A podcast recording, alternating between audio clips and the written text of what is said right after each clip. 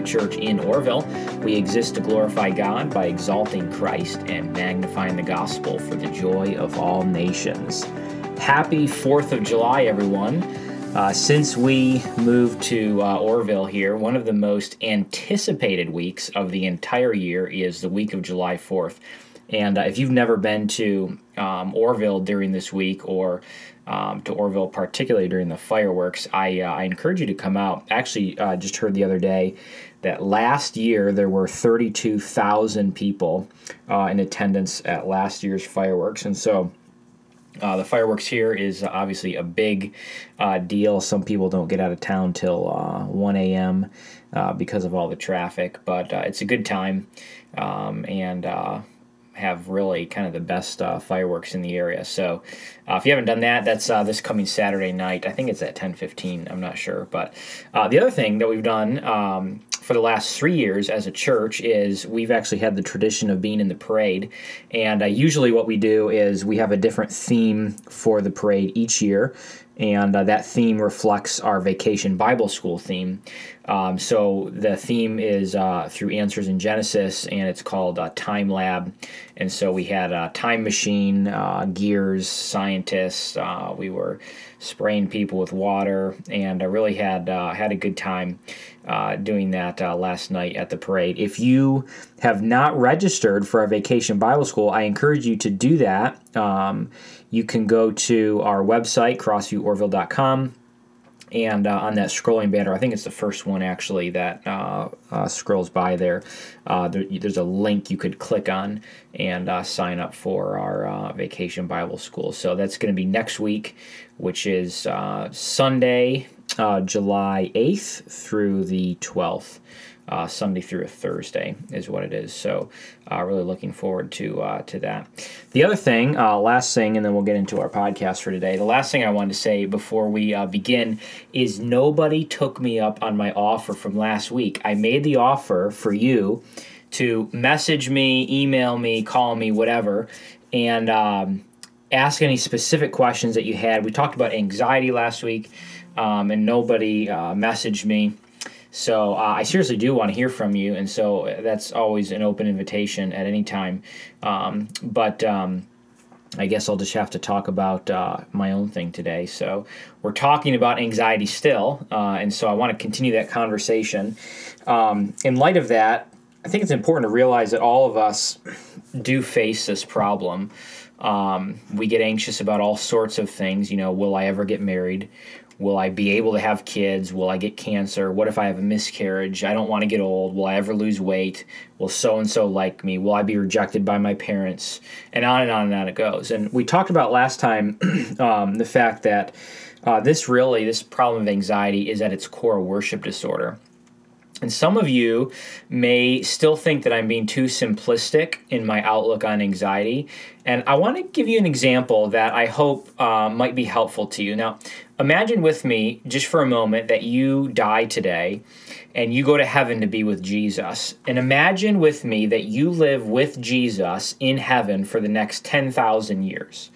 That's 10,000 years of complete unending joy. You have absolutely no anxiety, and you find out that the most intense earthly pleasure of this life was like playing with mud compared to being with Christ. The pleasures of a vacation at the beach, or of enjoying ice cream on a summer day, or a day at the lake, or sexual intimacy, all of it seems so dull compared to the depth of joy that can be found in Christ.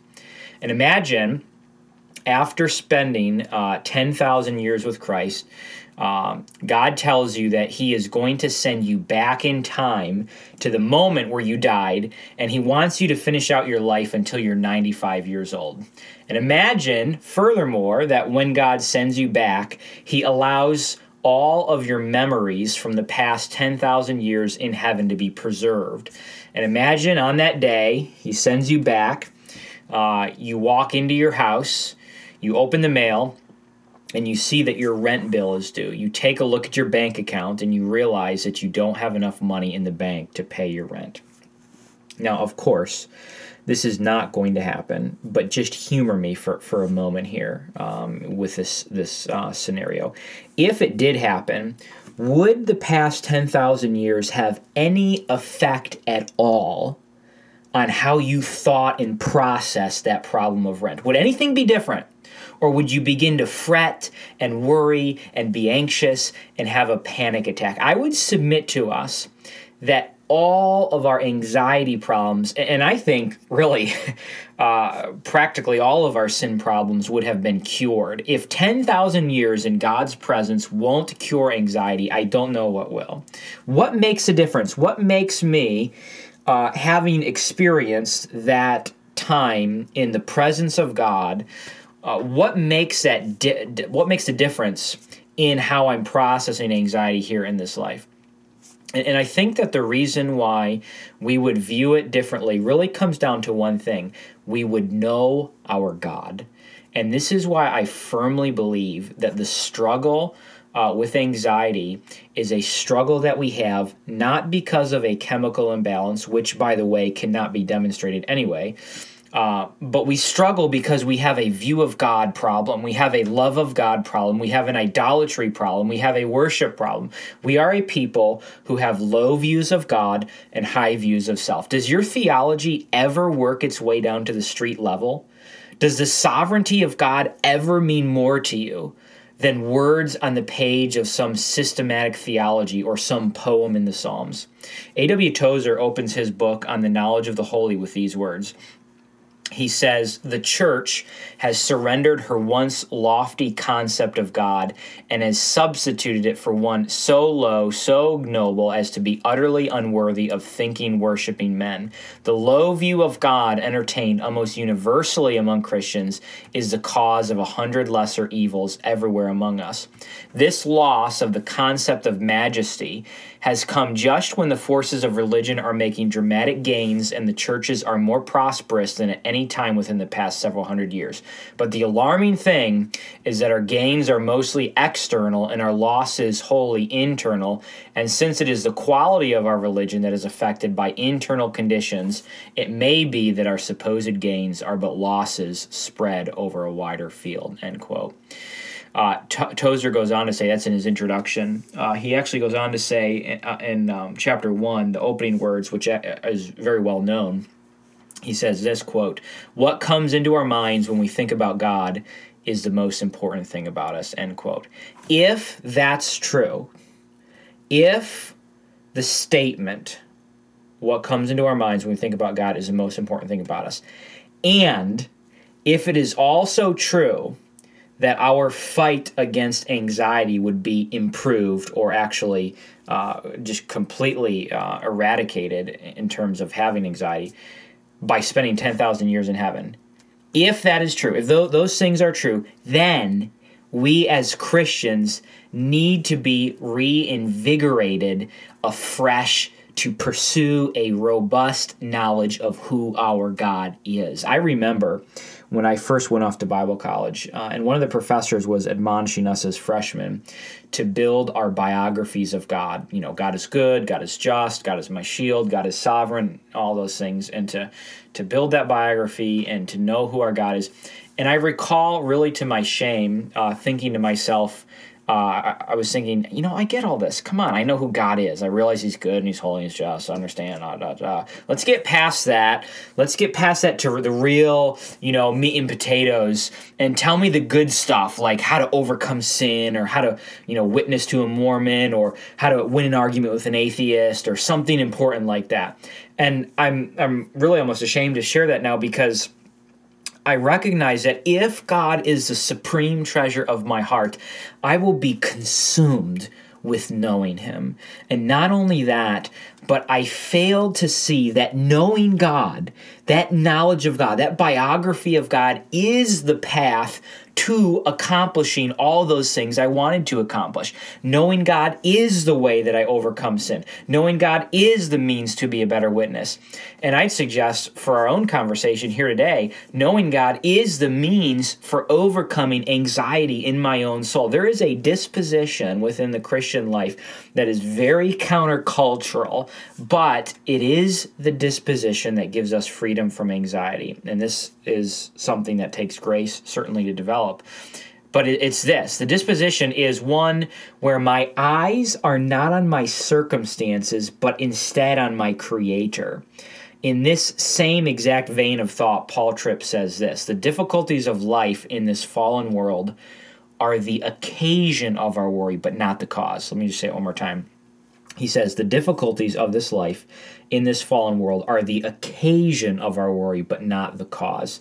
He goes on to say this Worry is not caused by what exists outside of us. No, worry is caused by what is going on inside of us. And I would totally agree with, uh, with Paul Tripp on that. What is it that's going on inside of me that is causing the anxiety?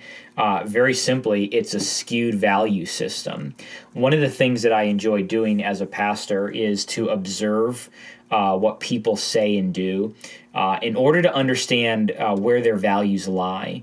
And one of the interesting things about worry is that it really does reveal your value system. Tell me what you worry about, and I can tell you what you treasure. It's pretty straightforward.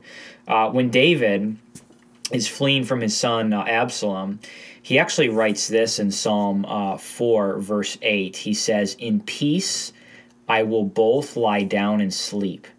For you alone, O Lord, make, make me dwell in safety why or how can he write this?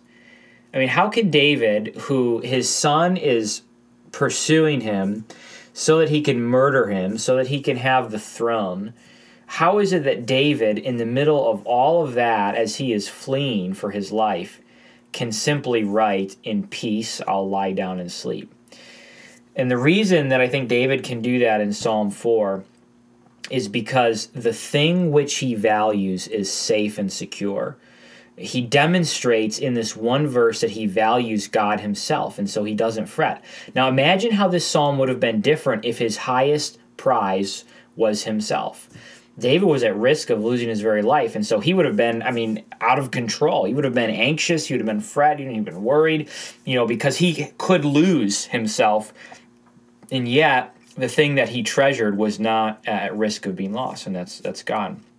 We actually could call uh, this verse, Psalm 4:8, a theology of sleep.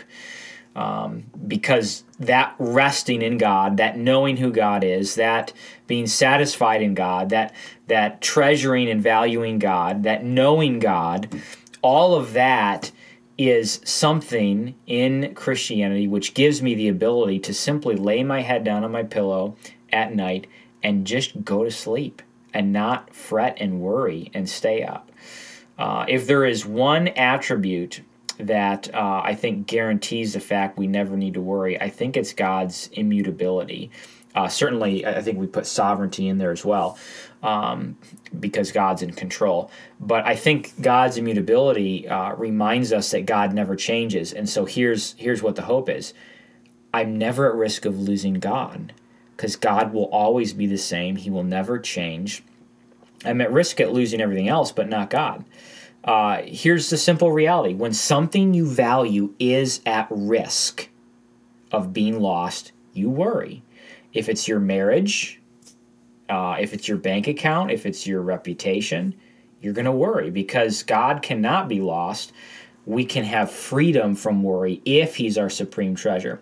We did open up uh, a few minutes ago uh, with some examples of things that we link to our anxiety. You know, we worry about whether we'll get married. Um, and you know what? You might not. You might get cancer. You might die from it. You might never lose weight. You might have a miscarriage. I can't promise you that these things won't happen. And the Bible doesn't give us that assurance either that those kinds of things will not happen. But when you look at the book of Job, what's interesting about that book is Job eventually comes to the realization uh, of that which we're talking about here today. Job's biggest question in that book was why. You know, why are you letting this happen to me, God? Why is it what's going on?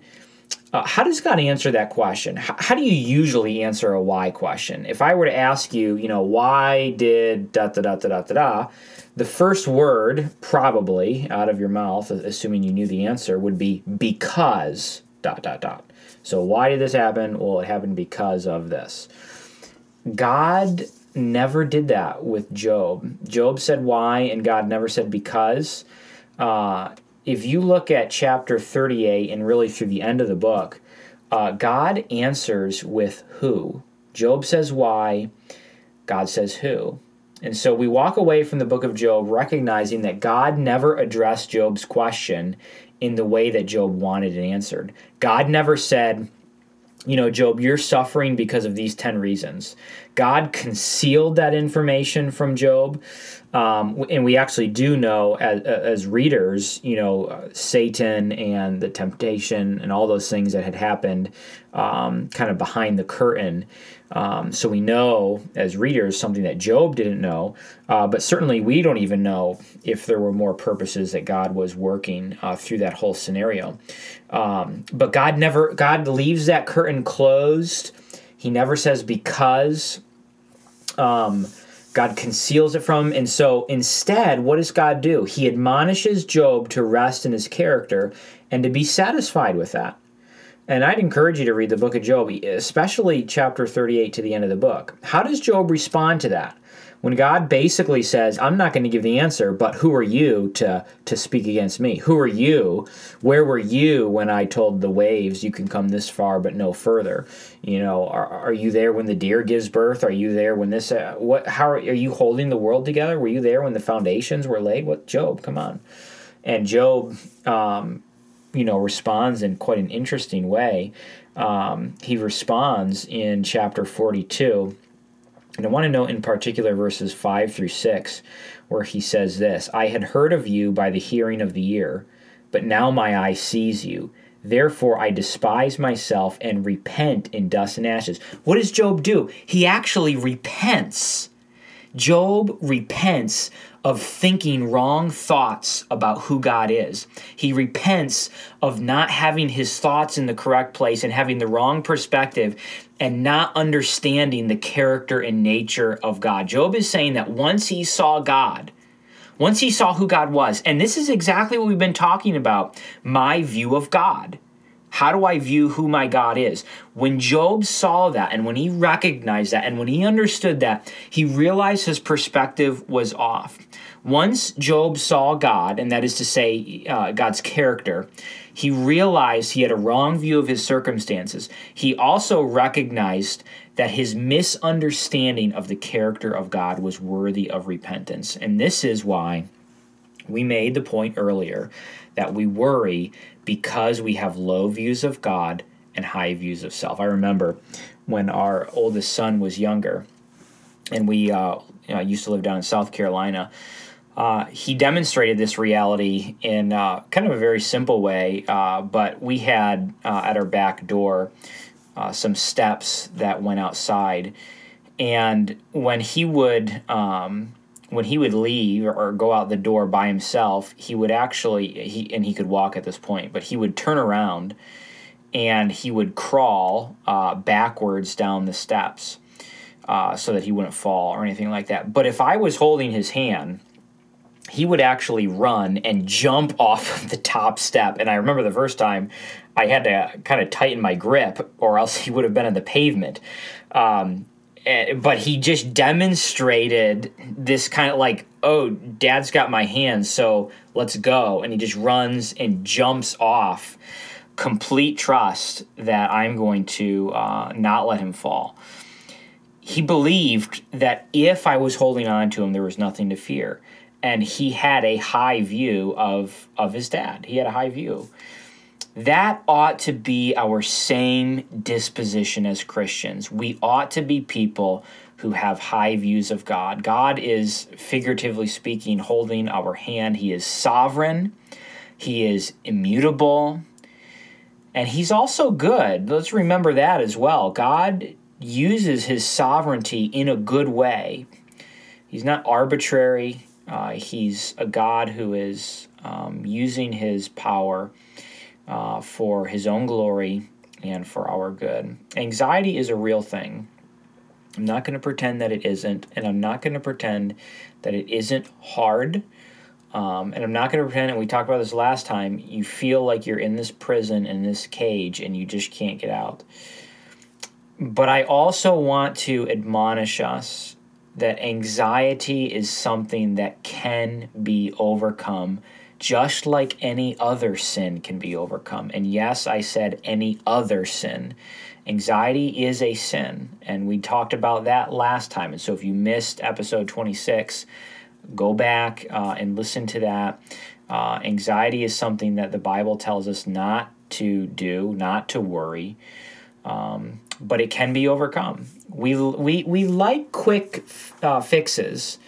You know, we like to just take a pill and just have our problems gone, but it doesn't usually work that way.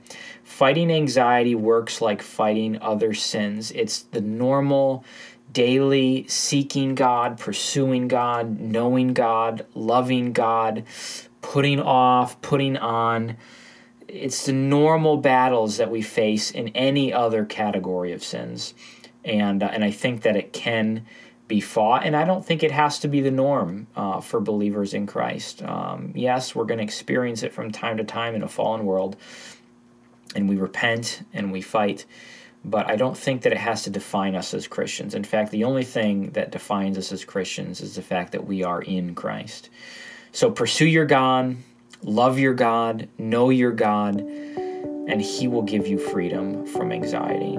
Thanks for listening to Crossview Radio. I'm John Marino, pastor of Crossview Church in Orrville. We meet Sundays at 10 a.m. at the Orrville YMCA. To find out more about Crossview Church, visit us online at crossvieworville.com.